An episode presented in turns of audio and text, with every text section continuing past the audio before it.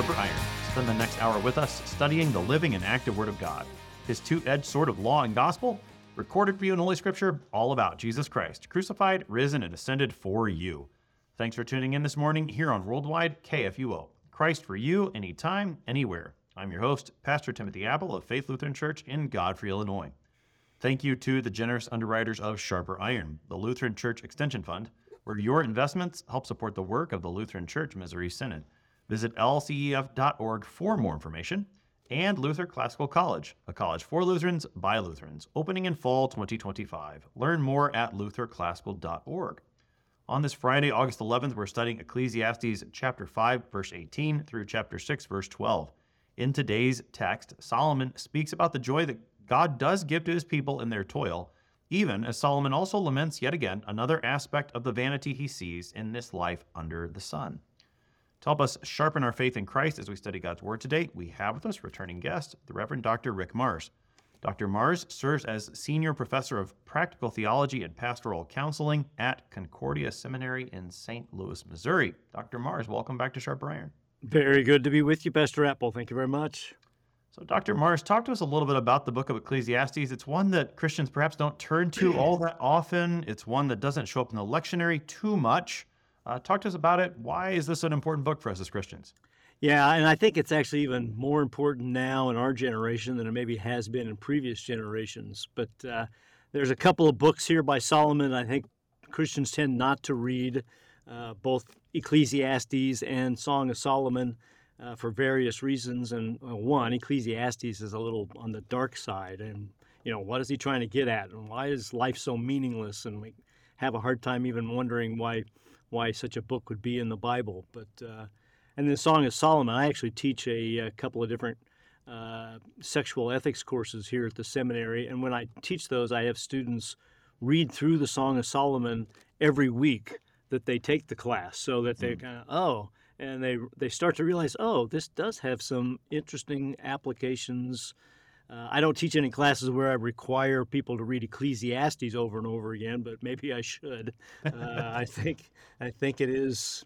Well, it's while it's pessimistic about life in the big picture, I think in the in the long run, it turns out to be uh, more, at least, at least preparing us for the gospel in this particular time and age, um, and preparing us for Christ's resurrection. Will will at least my plan is to end up talking about Romans 8 and 1 Corinthians 15 toward the end of our hour and how I think those two chapters of the New Testament are actually speaking back to Ecclesiastes and Solomon and what Solomon couldn't couldn't foresee because he was a thousand years before Jesus. Uh, he was an ancestor of Jesus, but still a thousand years before. And and actually, I came across an interesting quote in uh, the uh, uh Concordia commentary about Ecclesiastes by uh, James Bollhagen and what he thought, or what he found that Luther thought. Martin Luther himself had his doubts and struggles with Ecclesiastes, at least at first. But as time went by, his appreciation of the book only seemed to grow to the point that he spoke and wrote extensively about it. Uh, Luther discovered that Ecclesiastes is, if you will, a very Lutheran book. And this is because Ecclesiastes espouses a simple life of childlike faith while honestly facing the quandaries of existence in this fallen world. The child of God cannot enjoy, can enjoy, not overanalyze or shun, can enjoy life's little pleasures as gifts of a gracious God. And at the same time, he can roll with the punches, looking realistically at the problems and hardships of earthly life and laughing in their faces. Unlike fair weather religion, which rejoices in good times and crumbles in bad, the faith inspired by Ecclesiastes is resilient. I just thought that was an interesting way. I've, I've never met uh, Dr. Bollhagen, but I just thought that was a really good quote uh, by him that kind of put that into perspective for me in, in reading Ecclesiastes, and I hope for, for your listeners as well. So. Yeah, I, I, I, appreciate his insight into some of the things that Luther writes. I've been reading a little bit of Luther's works on Ecclesiastes going through this study as I've been able to.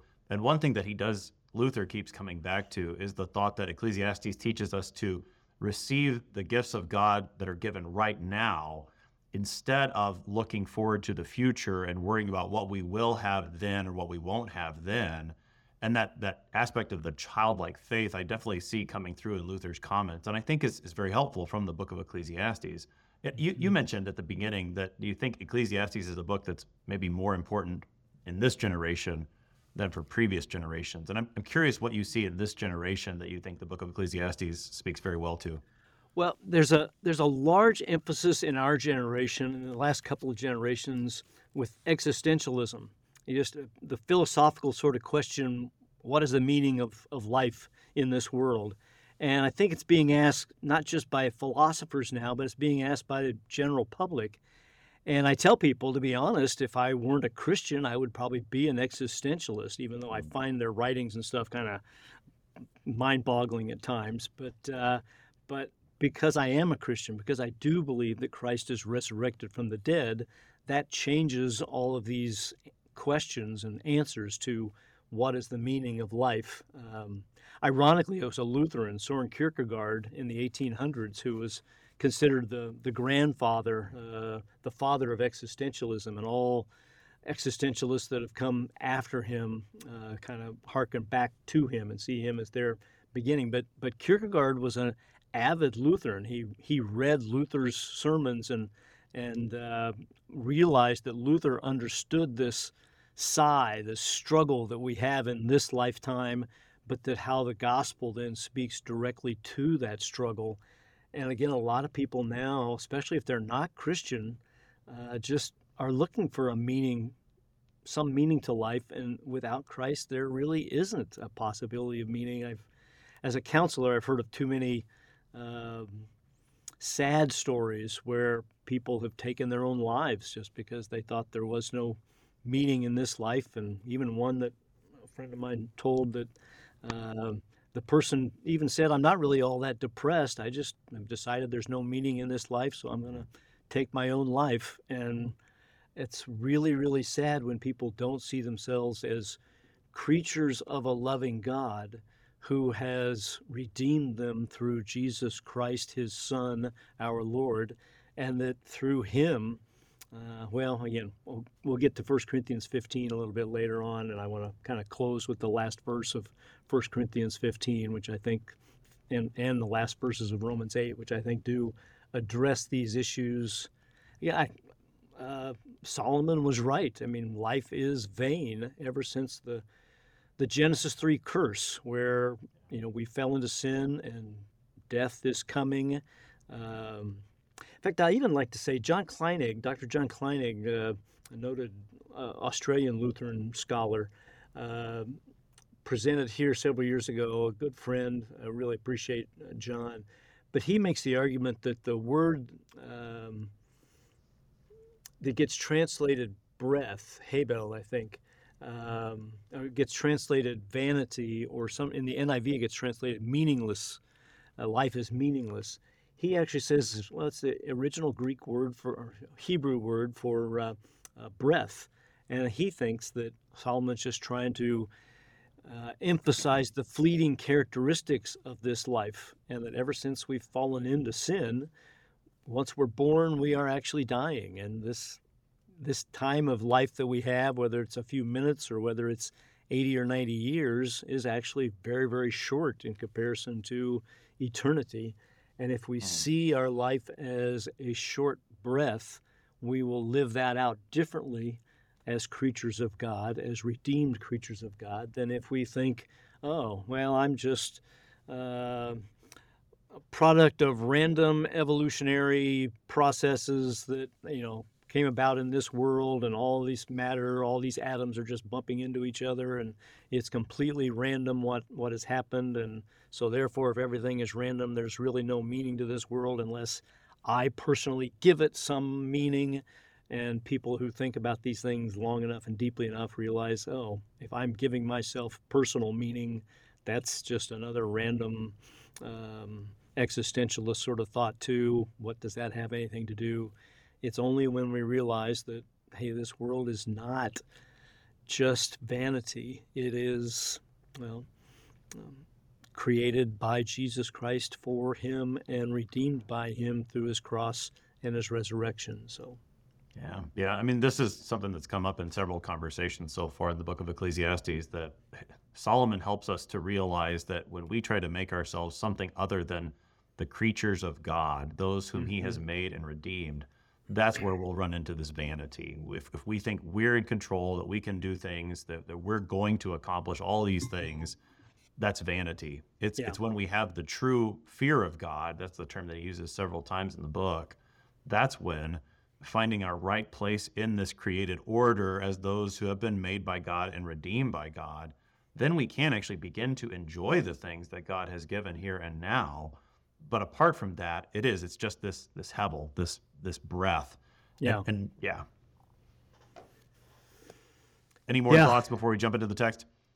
Uh, yeah, it does harken back to what uh, Solomon wrote in Proverbs, Proverbs 9:10. The fear of fear of the Lord is the beginning of wisdom. Yeah. And uh, that was actually the the theme of one of the colleges that I attended, St. John's College in Winfield, Kansas. Uh, that was its theme, and it's always kind of stuck with me since I was 18 years old and and thinking about that verse. But it kind of comes through all of Ecclesiastes as well, and especially some of the later uh, chapters that you're going to get to with some some other people. So, all right. Well, let's go ahead and turn to our text for today. We're in Ecclesiastes 5, beginning at verse 18.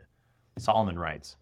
Behold, what I have seen to be good and fitting is to eat and drink and find enjoyment in all the toil with which one toils under the sun the few days of his life that God has given him, for this is his lot. Everyone also to whom God has given wealth and possessions and power to enjoy them, and to accept his lot and rejoice in his toil, this is the gift of God. For he will not much remember the days of his life, because God keeps him occupied with joy in his heart. There is an evil that I have seen under the sun, and it lies heavy on mankind a man to whom God gives wealth, possessions, and honor, so that he lacks nothing of all that he desires. Yet God does not give him power to enjoy them but a stranger enjoys them. This is vanity. It is a grievous evil. If a man fathers a hundred children and lives many years, so that the days of his years are many, but his soul is not satisfied with life's good things, and he also has no burial, I say that a stillborn child is better off than he. For it comes in vanity and goes in darkness, and in darkness its name is covered. Moreover, it has not seen the sun or known anything, yet it finds rest rather than he even though he should live a thousand years twice over, yet enjoy no good? Do not all go to the one place? All the toil of man is for his mouth, yet his appetite is not satisfied. For what advantage has the wise man over the fool? And what does the poor man have who knows how to conduct himself before the living? Better is the sight of the eyes than the wandering of the appetite. This also is vanity and a striving after wind. Whatever has come to be has already been named and it is known that what man is, and that he is not able to dispute with one stronger than he. The more words, the more vanity. And what is the advantage to man? For who knows what is good for man while he lives the few days of his vain life, which he passes like a shadow? For who can tell man what will be after him under the sun? That's our text for today. That's Ecclesiastes chapter 5, verse 18 through chapter 6, verse 12. On Dr. Marrs, the end of chapter 5, which we start with today, are words that sound very similar to something Solomon said previously toward the end of chapter 2 about the fact that there is enjoyment in this life uh, rightly mm. received. So help us to, to see what sounds like a, a hopeful note within this sometimes depressing book. yeah, yeah, it is. He does go back and forth and has. In fact, John Kleinig, when I heard him speak on these issues, talked about the joy in Ecclesiastes um, we, we sometimes forget that as, as yeah. Lutheran Christians, that there are many places in Scripture where it says that we can enjoy the good things of this world. Uh, and we tend to, to be a little Germanic and, and uh, overly focused on the, the, the sadness, of the, the mundane things of this world. But God has given us so much I mean, it is kind of harkening back to the Genesis 3 curse, where, you know, the Lord had told Adam and Eve, if you eat this fruit to dying, you will die. And then once they ate of it, he said, well, now that you're going to be struggling with these curses, you know, be all these thorns and thistles, and you'll toil under the sun um, to, to eat your food. But it still says, but you will have food. There will be joy in in receiving these gifts from God. It's just that they're going to come a little harder than just going and picking fruit off of a tree all the time with with ease. So uh, uh, I think we need to think about these things. We American Christians, especially, uh, we in the United States have been given so much. I remember reading a research article 10 or 12 years ago that said that the the the all persons who are born in the United States automatically receive like $450,000 worth of infrastructure just built around them. All, all the good things, all the roads, all the bridges, all the, the uh, benefits that we have in this culture. Uh, other countries, especially some in Africa, may only have $20,000 in infrastructure for each one of their uh, individual um, people. Uh, but we in the United States have so much to be thankful for, but yet we tend not to be. We kind of complain that we don't have more. And I still remember years ago when I was driving down a road outside the uh, town of where my parish was in Junction City, Kansas, before coming to the seminary. And there was this big sign that was advertising, I think, four wheelers or something. And it, it just said something like, Your neighbor has one of these you want one too. And, and uh, advertising just pushes us to covet and covet more and more things that we don't have, but we think that our neighbor has, and it would be fun if our if we had all the things that are, you know, he who dies with the most toys wins kind of adage, and that's just a, a stupid uh, existential adage actually when you when you think about it. So but yeah, we are given so much, and we can and should enjoy what God has blessed us with. Um, going back to the first article of the Creed and what Luther says in the, in the Small Catechism, or the fourth petition of the of the Lord's Prayer, that we receive all these blessings of house, home, family, uh, good government, good weather. Uh, all of those things are things that we can and should. You know, I say that it's supposed to be 100 degrees here today when we're recording, and uh, but it's still July in St. Louis, so sure. that's what what we kind of expect July in St. Louis to be. So that's right. This is this is his lot is to, yes. is to have hot days during the summer.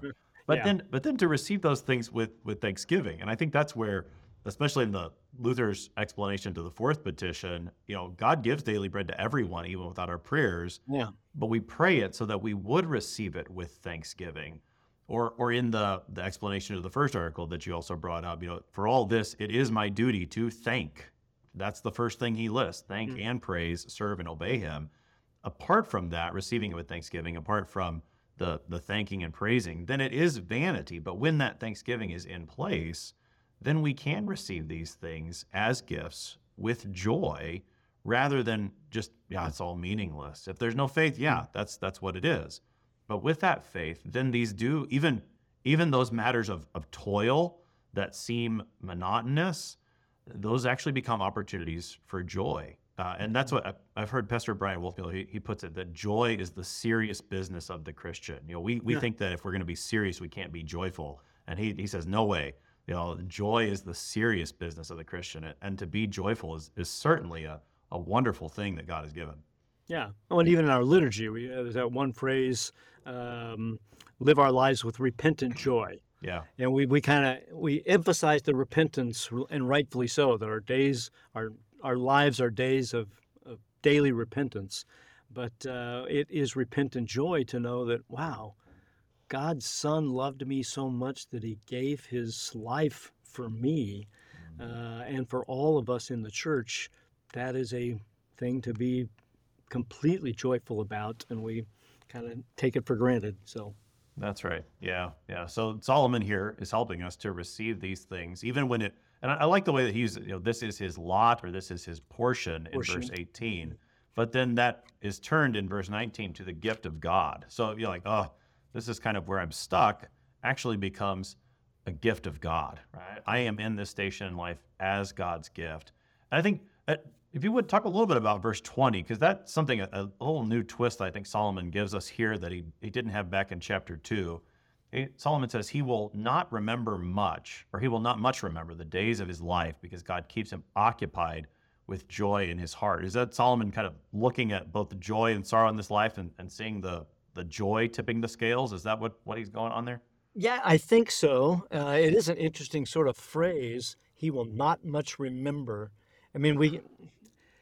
Um, there's one psychiatrist, psychologist uh, that I've been following in the last several years, Kurt Thompson, who uh, looks at, at counseling and, and life kind of in general from an interpersonal neurobiological approach, where our, our brains are looking to interact with other brains. Our neurons in our brains are looking to interact with other neurons in our brains because we were not made to be alone. Uh, that's why God created Eve. And so it's an interesting uh, Christian twist on interpersonal neurobiology.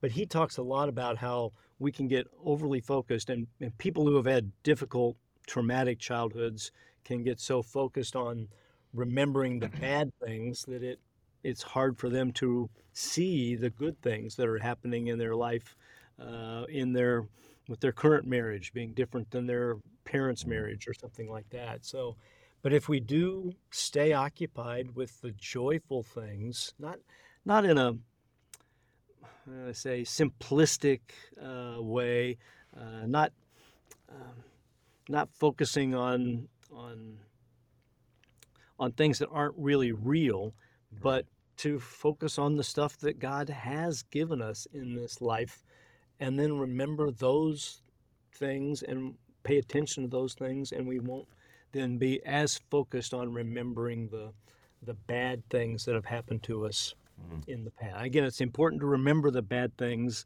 Sure. They can awfully be traumatizing and, and be um, forgotten, active forgetting. Uh, a lot of people can do of the traumas that happened to them during their uh, earlier childhood.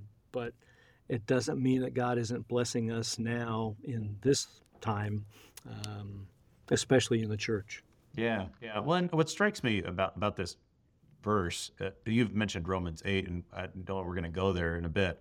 Romans eight has been in the lectionary recently, as, at mm-hmm. least as we're mm-hmm. recording this. And so I've been reflecting on some of those texts, and there, in a couple of places, Paul encourages Christians to take comfort because the glory that is to come outweighs the present suffering. Yeah. So he, he points them forward to the to the glory that is to come, which is, is certainly good. But here it seems Solomon is saying, well, also remember the blessings that God is putting right in front of your face. Yeah. And those two will outweigh the the suffering without without denying that the sufferings are real. Right. But but also, you know, again, making sure we also see the blessings that God is giving. Yeah, yeah. In Romans 8, he talks about we are heirs with Christ, which again, Solomon wouldn't have fully realized that. Solomon again, you and I both agree that Solomon probably we've, we've read other people that have said Solomon's probably writing this toward the end of his life. Yeah. Uh, the Song of Solomon maybe came at the beginning of his of his uh, kingship, and uh, Proverbs came maybe more in the middle. That's at least an ancient Jewish tradition, and then uh, Ecclesiastes starts coming at the end where he's looking, going, "Oh." my son Rehoboam is going to take over. Uh, I'm not so confident in him. Uh, this is all going to, I'm afraid it's going to fall. And again, Solomon had to some degree fallen away from the faith of Yahweh. He had taken up the faiths or at least made arrangements so that some of his thousand wives, uh, whatever, 700 wives and 300 concubine, uh, he at least wanted them to be able to worship their own gods if they came from some other country and were daughters of kings in some other country. So he was allowing uh, non Yahweh worship, uh, syncretism to go on in his land. And I just would think that in his wisdom, he would start to go, This isn't a good idea. I shouldn't have fallen prey to this. I'm, I'm erring in the, the wisdom that the Lord has given me. Um, but and that's what keeps coming. So, mm. um, yeah, in Romans eight, then you know, the groaning of this creation is going to continue. Genesis three curse came on, uh, the thorns and thistles of this life, and I can I uh, I remember uh, years ago, my wife and I did a uh, archaeological dig in Israel during July and I saw thistle thorns that I'd never seen the size of those sorts of thorns before. They're like two inches long in some places. It would just go through your gloves if you uh, accidentally grabbed hold of them.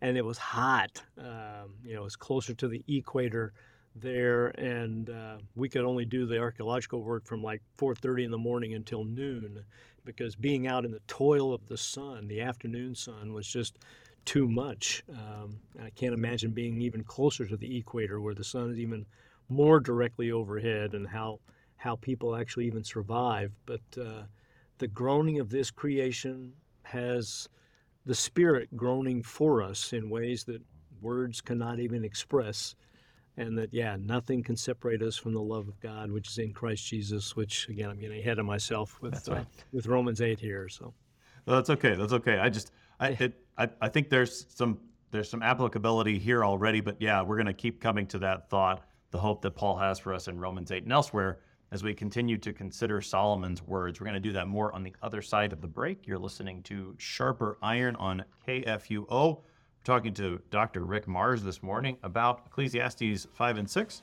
We'll be right back. Please stick around.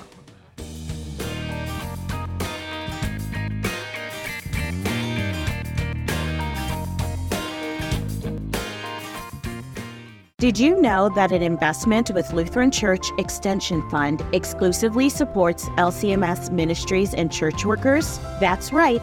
LCEF ensures LCMS churches, schools, and organizations have access to the financial resources they need to sustain, strengthen, and start ministry work. In other words, you can feel good investing with LCEF because we share your Lutheran values and love for the church. Learn more at lcef.org. LCF is a nonprofit religious organization. Therefore, LCF investments are not FDIC insured bank deposit accounts. This is not an offer to sell investments or solicitation to buy. LCF will offer and sell its securities only in states where authorized. The offer is made solely by LCF's offering circular. Investors should carefully read the offering circular, which more fully describes associated risks.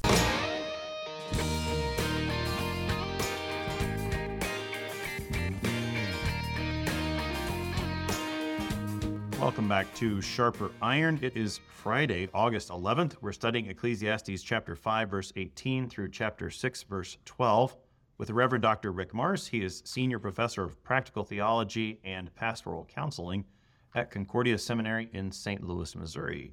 Dr. Marrs, prior to the break, we were looking at the end of chapter 5, where Solomon speaks about the joy that God does give to us as we receive his gifts in thanksgiving in this life as chapter 6 begins, then Solomon goes back to some of that more familiar territory from the book of Ecclesiastes, where he observes life under the sun.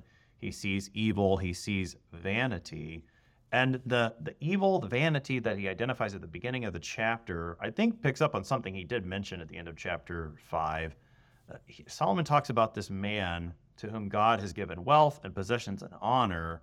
He doesn't lack anything he wants but God does not give him power to enjoy these things. A stranger enjoys them instead. What what is the situation Solomon's talking about here? Well, yeah, if we do assume that this is toward the end of Solomon's life, I mean, he's been given more power and more possessions and more honor than any other Israelite in the entire history of Israel, uh, save Jesus Christ then later on. But uh, yeah, he well, Jesus was never given any wealth or possessions or anything. Um, but God has given him wisdom, and he has led this country for decades um, in his in that wisdom that God has given him, and, and gave him wealth and possessions. So it seems like he might be talking somewhat autobiographically here. Uh, about himself, but he's also been seeing other people that have been given wealth and possessions, and and probably realizing that, hey, you know, those of us that have received all these things should probably be more thankful than people that haven't received them. But I think covetousness, ninth and tenth commandment issues start to, to bleed in, and people who have a lot want more and more. Uh, people that don't have a lot want more also, but uh, uh, a lot of people think, oh, if I just add this, then I'd be happy. Well, whatever this is has become an idol uh, to us. We, we fear, love, and trust in that thing, whether it's wealth, possessions, more than we do that the God who has given it to us, given them to us. And uh, yeah, uh, Solomon has come to the to the fuller realization that this is vanity. This is a breath. This is just something that's passing, and So he's gotten to be maybe my age or something at this point. I'm about to turn 65, uh, and Solomon's kind of looking around, going, "Wow, all of these past 40 years of all this work and, and such, I thought I would feel differently about it at the end, but it just seems like vanity because I'm going to die and my son's going to take over and his son and I it could just all fall apart, which in reality it did for Solomon. Uh, Rehoboam didn't didn't rule over the 12 tribes. He only ruled, ruled over two. And uh, Jeroboam took the took the northern kingdom in a, in a different uh, idol worshiping direction and Israel was never the same after that. So mm. I just wonder if if Solomon is seeing that these things are going to happen, and, yeah. and he says, if a man fathers a hundred children, well, yeah, he probably had fathered more than that with that many hundreds of wives and concubines that that he had had. Um, he had had hundreds of those children, but it still wasn't going to make a major difference because he saw the vanity of all of their lives as well. Mm-hmm. Um, yeah. I just had this thought yesterday too. I'm kind of skipping on down a couple other verses. Um, he says, "So that the days of, of his years are many, but his soul is not satisfied with life's good things, and he also has no burial. I say that a stillborn child is better off than he." It just occurred to me yesterday in preparing for this Solomon's older brother hmm. was very nearly a stillborn child. I mean, he was in essence a stillborn child. He was a child that was born weak and dying, and then died know, a day or two or three after after his birth. Uh, that child of of David and Bathsheba uh, would have perhaps been the king of Israel, other than Solomon, if God had permitted him to live. And now Solomon realizes, oh, my older brother may have had life better than I did because he just went to be with God. Um, and I do think that this is at least a verse we can help people turn to if they if they do lose a, a baby in in childbirth or miscarriage or something like that. That this is one that well, it's not an absolute promise. At least is one that's suggesting that stillborn children are uh, having a better life with God uh, than they would even if they had lived here on earth. So, hmm. talk talk more about the, the, way that Solomon makes that turn because I think that often surprises us, shocks us even. Solomon spoke back in chapter four as well about one who would be better off as as dead that the dead who are already dead are more fortunate than the living who are still alive. That was the way he put it in 4 verse 2 here he says a, stillborn child is better off than this one who has no power to enjoy God's gifts. And that that seems rather shocking to us as Christians. What do we what do we make of that yeah well again I think it goes to the fact that he's not seeing Jesus yet he, he he's living in a time where the promise of the Messiah coming is still a mystery. And uh, at some level, maybe Solomon thought he was the Messiah, or at least in an earthly Messiah way, because all these things had had been built up in Israel. Their their borders were farther out than they ever were before and ever would be again. Uh, Israel was a strong and powerful country, uh, tantamount to, to the countries to its east and west, and Egypt and Assyria and so forth in, in power. Uh, but he realizes that this is just vanity and it's all going to go away because no nations last forever. Um, you know, we in the United States sometimes think our nation is going to last forever, but it it won't. Uh, it will end too if Jesus returns or some other time uh, later on. And so uh, we trust in these nations and the nation building that's going on, but in reality, it's all just a breath. It's just going away. And well, again, that maybe helps us transition into into 1 Corinthians 15, where Paul actually, I think Paul is in some sense answering Solomon from Ecclesiastes with that chapter in 1 Corinthians 15, where he talks so much about the resurrection of Jesus Christ and the the first Adam brought death, the new Adam, Christ, has brought eternal life. but there's several places. I counted four yesterday. There might be more where he uses that word vanity or futility in some similar ways. Uh, if Christ is not raised, our faith is futile and we're still in our sins, and as we're still going to die, we are most to be pitied. But uh, uh, at the very end of that chapter, he says, again, this is kind of a theme verse for me uh, for the last few years, and especially during COVID time. Uh, Therefore, be steadfast, immovable, always abounding in the work of the Lord, because you know that your labor in the Lord is not in vain. And I just hear those those uh, uh, reverberations, those echoes of Genesis three, where our labor will be difficult, and in Ecclesiastes, our labor will be in vain. But Paul's actually saying, "Be steadfast, immovable, always abounding in the work."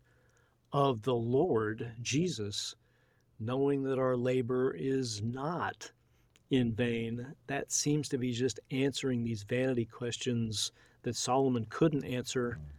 Um, people who have seen me driving around in my car for the last uh, 35, 40 years, I've had some variation of a of a license plate of H E Z R Z N. He's risen. Nice. Uh, Okay. Yeah, I've had Yeah. three different versions depending on the state that I live in, but uh, and what they've allowed me to have. So my current one's H E S R Z N. But uh, uh, when I was a parish pastor, I would always try to drive my vehicle, my minivan at that time, up as close to the uh, gravesite as possible after the funeral, and we'd gone out to the gravesite because I wanted to close the graveside portion of the service by pointing to my license plate and just saying, Christ is risen, and having the entire small congregation that was around that, that tent and that graveside to Christ is risen, he is risen indeed, alleluia. When, we, when we're suffering through the death of a loved one, and it makes us see our own death is coming sometime in the future, it's hard to to feel joyful. It's hard to feel happy, and, and, and, and we shouldn't. I mean, yes, there is a certain joy. Uh, when my when my father died 12 years ago now, uh, the first things out of my mother's mouth was, "Well, it's a good day for Dick," uh, for my dad, and uh, it it is, it was, and uh, uh, I still remember that and think, yeah. We need to stay focused on the fact that our loved ones have gone to paradise to be with Jesus, but it's still not the end because we don't believe that dying and going to paradise is the end of the whole story. Jesus is going to return and take all of us, well, create a new heaven and a new earth and give us new bodies that have as many or more abilities than what Adam and Eve did before the fall. And life is not going to be vanity. Life is not going to be a breath. Life is going to be eternal at that time. And we have that to to look forward to. It's it's a mystery to us yet about what will we do when we are living in this new heaven and new earth. Well, we're going to spend time just talking to all of our friends and family and all the other believers who can look back on their life and go, "Wow, I see now how the Lord used this person and this person, maybe a person that was born a thousand or three thousand years before us." That their labor in the Lord was not in vain because they did little things that led the next generation to believe in Yahweh, Jesus, and then the next generation and the next generation. And that those all came about to finally bring the Holy Spirit, brought me to believe in Jesus and to live with Him eternally as well. So, uh, uh, yeah, there can be the days where we think, uh, uh, this is all just vanity. Why am I doing all this? Why? Well, be steadfast, immovable, always abounding in the work of the Lord, knowing that your labor in the Lord is not in vain. So, Yeah, I mean, talk a little bit about what this, you know, Solomon talking about death being better. You mentioned from the outset, you know, cases where, where someone takes their own life. Uh, Talk a little about the background of Christian counseling that you have, and, and you know, when when we encounter faithful Christians who maybe have thoughts like like Solomon is expressing these things to us, how we might respond faithfully as Christians. Yeah, well, I, even in my book, uh, Making Christian Counseling More Christ-Centered, I spend about six pages actually on on uh, Kierkegaard and Ecclesiastes, and I'm not the expert on this. I actually point people to David Coe. Dr. David Coe, who's a young professor up at Concordia, Nebraska, has, did his entire dissertation on on uh, uh, Kierkegaard's understanding of Luther's uh, sermons and the sigh that, that Luther had within that. We need to be very realistic on the fact that, yeah, we live our lives in tribulation, in suffering. Uh, that's part of what is going on in, in this time, in this place, because of not personal sin necessarily in our, in our lives, but because the creation is groaning, as Paul says in, in Romans 8, and deteriorating. But I actually did put in in my book a little uh, two page description back and forth of what it might look like between a, a counselor or a pastor and a parishioner who felt like life isn't worth living. Say, well, have you read Ecclesiastes? And, and again, very few people have, and kind of take them to some specific portions of Ecclesiastes like this that gives voice. I mean, you've already had somebody uh, talk about uh, Ecclesiastes 3. There's a time for everything a time to be born, a time to die, and, and so forth. So uh, there's just all this rich um, description of how. How futile life is without the Lord. But then the New Testament, places like Romans 8 and 1 Corinthians 15, answer that futility uh, with the cross and resurrection of Jesus Christ. Um, Solomon is doing wisdom literature, but we know from the New Testament, from 1 Corinthians 1 and 2, that Jesus is that answer to wisdom. He actually is wisdom personified. And so all of these questions, all of these futile thinkings that that Solomon's bringing up are very real, and we need to well, Galatians 6 2, carry each other's burdens and so fulfill the, the law of Christ, which in context of Galatians, the law of Christ is love. Uh, we can and should help carry each other's burdens through this life. Uh, going through this and all the suffering alone um, is very, very difficult. And we, we Americans are perhaps more alone than others because we live in such an individualistic society we think we should be able to pull ourselves up by our own bootstraps and by our own uh, set of freedoms, but we need each other. And again, I mentioned Curt Thompson. he kind of focuses on neurons needing neurons to create a brain, and brains needing other brains to uh, expand and and grow. It's not good for man to be alone. That's why God created Eve, and why we have the body of Christ, the church. Um, you know, none, none of us is is whole in ourselves. We're each an individual member. Some of us are the fingers, some of us are the eyes, some of us are the ears. And how can we then uh, reach out to those that are suffering at particular times? And again, suicide, as you brought up, tends to be a transient. People tend to be suicidal for a short period of time, but not a long time. And if we can help them get through a time of suicidal ideation, uh, and get them the help that they need, then they're often thankful. I've had a number of clients who were extremely angry at me when I uh, prevented their suicide. They were extremely angry at me for the first 24 hours, but three days later, they were very thankful that I had taken steps to make sure that they could not harm themselves wow. yeah. uh, permanently. So, wow, wow, thanks be to God. Those are very helpful thoughts, comments, Dr. Marrs, on, on a difficult topic. Yeah. As as we keep looking forward here in the, the text, Solomon continues then into to verse 7. He says, All the toil of man is for his mouth, yet his appetite is not satisfied. What, is, what does that mean? Yeah, it's a little bit. Um, it, it left me anyway wondering is he talking about eating Right. Or is he talking about the boasting of our mouths that we can mm. do? And he might have been saying some of both. The toil is for his mouth. We're either taking something in and we want the tastiest stuff that we can. I, I, I do very. People that know me know that I do well with my appetite, with my with my uh, diet. I eat a lot of salads and things like that. But I also like chocolate. Oh, chocolate is good, and I eat a little too much chocolate. But uh, again, I try to balance that off with with enough exercise and stuff in life.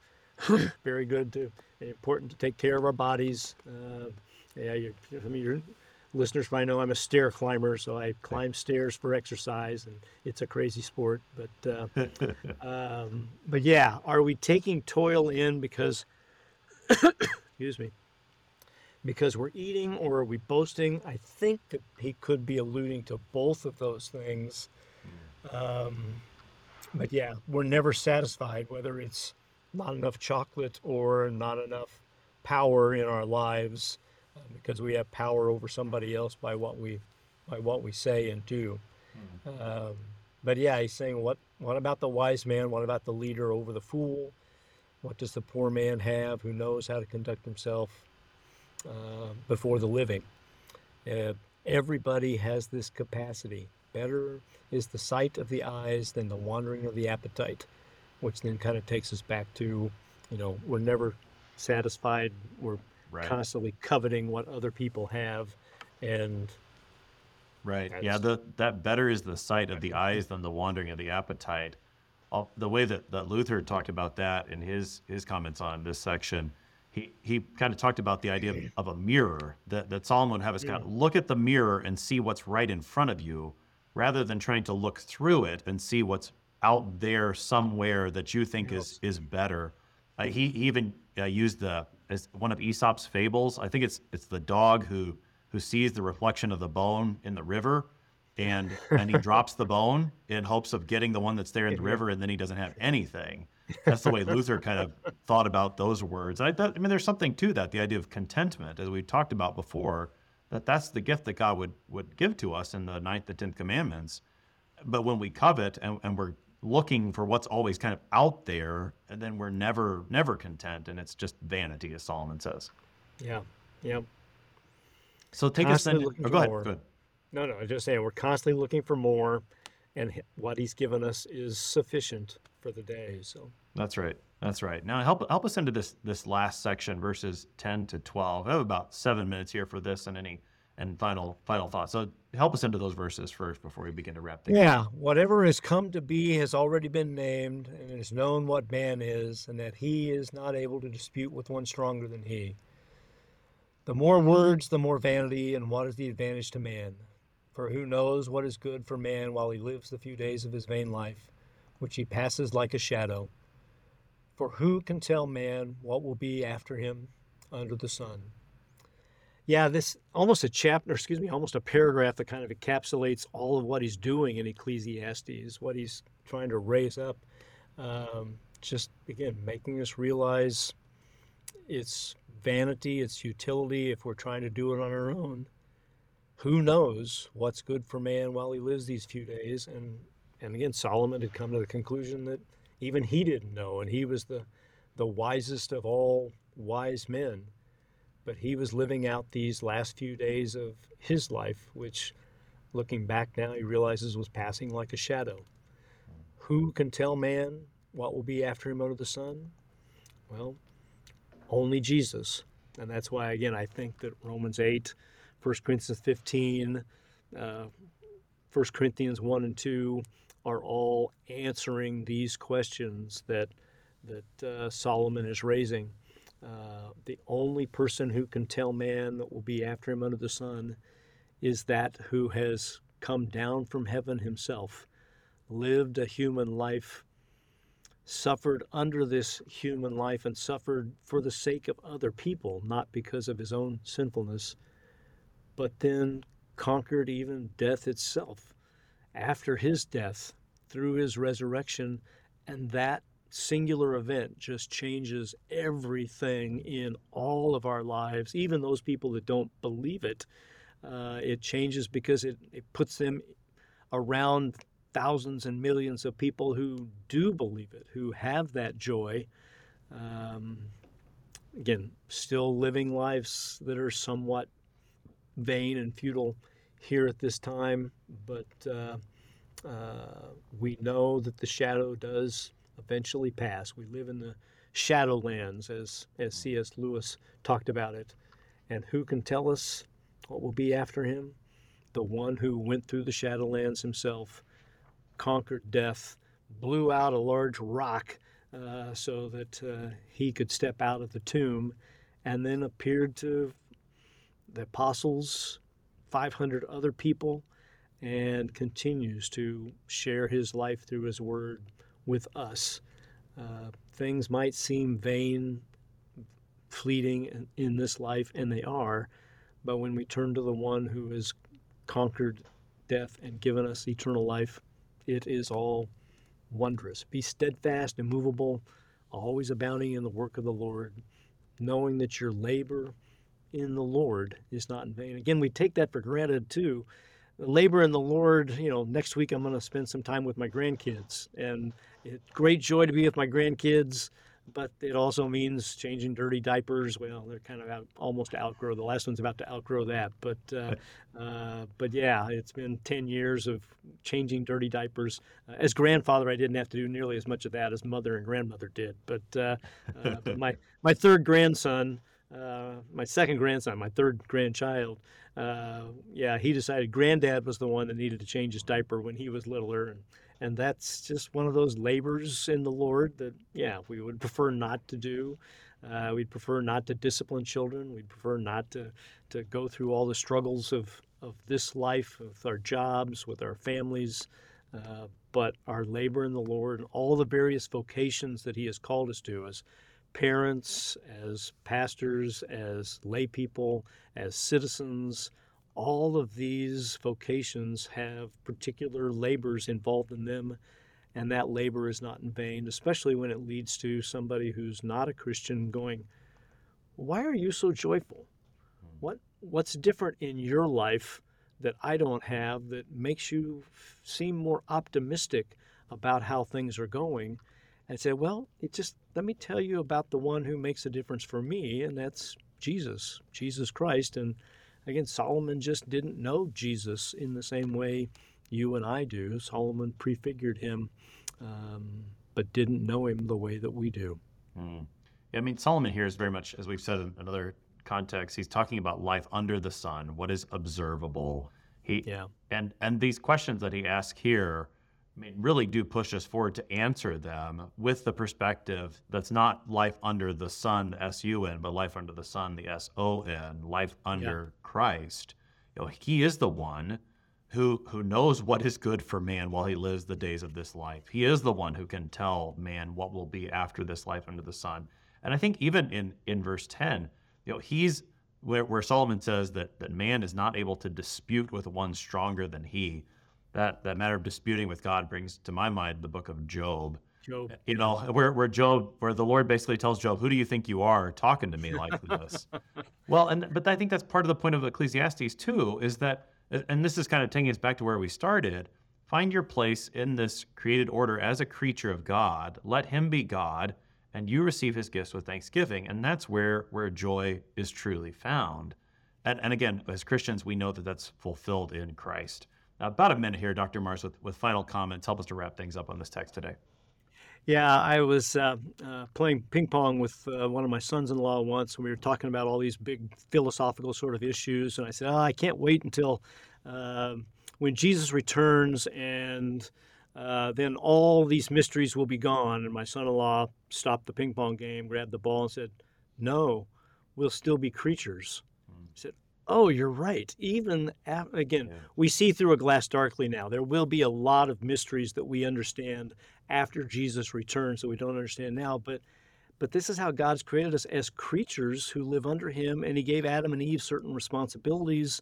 They blanched on those, uh, but He will give us responsibilities in the new heaven and new earth, and will we will get to live under Him in His kingdom uh, of glory for life everlasting, and it will be grand and glorious. And uh, look forward to, to getting there. Amen. Jesus, Amen. come quickly, Lord Jesus. So, Amen. Come, Lord Jesus. The Reverend Dr. Rick Marrs is Senior Professor of Practical Theology and Pastoral Counseling at Concordia Seminary in St. Louis, Missouri. He has been helping us today to study Ecclesiastes chapter 5, verse 18 through chapter 6, verse 12. Dr. Marrs, thanks for being our guest today. Thank you very much for having me, Pastor Appel. I am your host here on Sharper Iron, Pastor Timothy Appel of Faith Lutheran Church in Godfrey, Illinois. If you have any questions about Ecclesiastes 5 or 6, send an email to kfuo at kfuo.org. It's always a pleasure to hear from you. Thanks for spending the morning with us. Talk to you again next week.